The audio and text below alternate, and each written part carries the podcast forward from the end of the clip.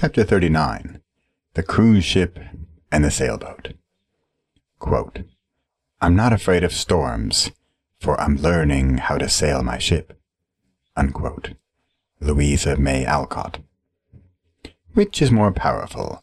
Which uses more power? Which are you? They are analogies as personality types or energy sources within us. We're either the cruise ship or the sailboat. Let's have a quick look at both types. The cruise ship.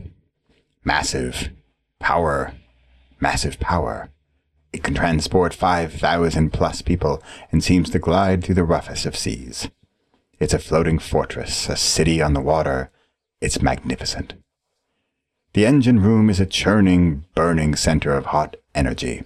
It's constantly pushing out the force to propel the vessel forward, but it also has an insatiable need for more and more energy to burn. It's loud in the engine room, it's dirty, and everyone in there is wearing earplugs and is covered in soot. It's impressive, powerful, and daunting. Massive power forward, but it comes at a cost. Turning is difficult and slow. In fact, stick to the course you're on and try not to diverge too much because it takes such effort to make a shift. That said, if you're powering forward, it's going to be difficult to stop you. We all just hope you're going the right way.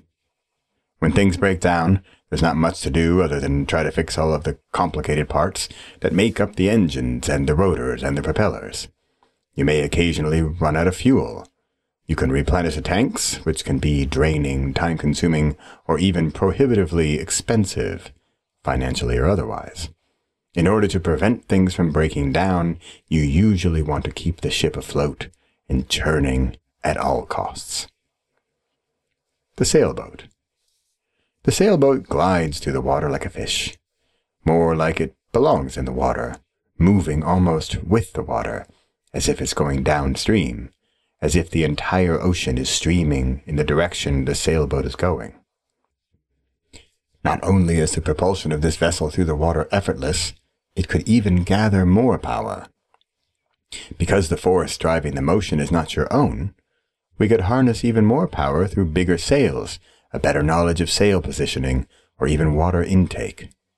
Because this energy is coming from somewhere other than ourselves, we only need to guide it in the direction we want to go.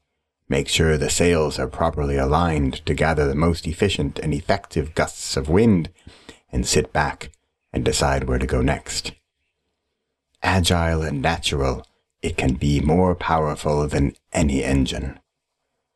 If, however, there is little or no wind, you're not really going anywhere.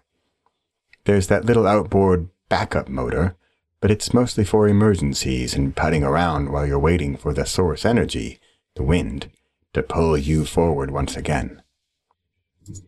The wind picks up and all you need to do is guide the path forward. Adjust the sails, the smaller ones, the larger ones, the ropes and pulleys. It's more like you're holding on and going with it. You're using power that is not yours, is larger than yourself, and you are just along for the ride. It can become effortless once you get the handle of it and understand it, or at least accept that this is so. You can also try to fight it, to go against it, and you might have some successes, but in the end, you will succumb. The wind wants to go in the same direction as you're going. It wants to take you that way. You can also angle your direction to get the most use of the wind at its greatest strength. It's the way you're supposed to go anyway. So surrender and let it take you. Do you resonate clearly with one or the other? Back in passion perseverance, you hopefully felt like the cruise ship, powerful, unstoppable, churning through the roughest of high seas. Patience might teach you to abandon ship, change course, or row the dinghy to the sailboat in the distance. When you climb aboard, you feel it immediately. You feel the power of play, and what was pushing and churning is now pulling and sailing. Welcome aboard.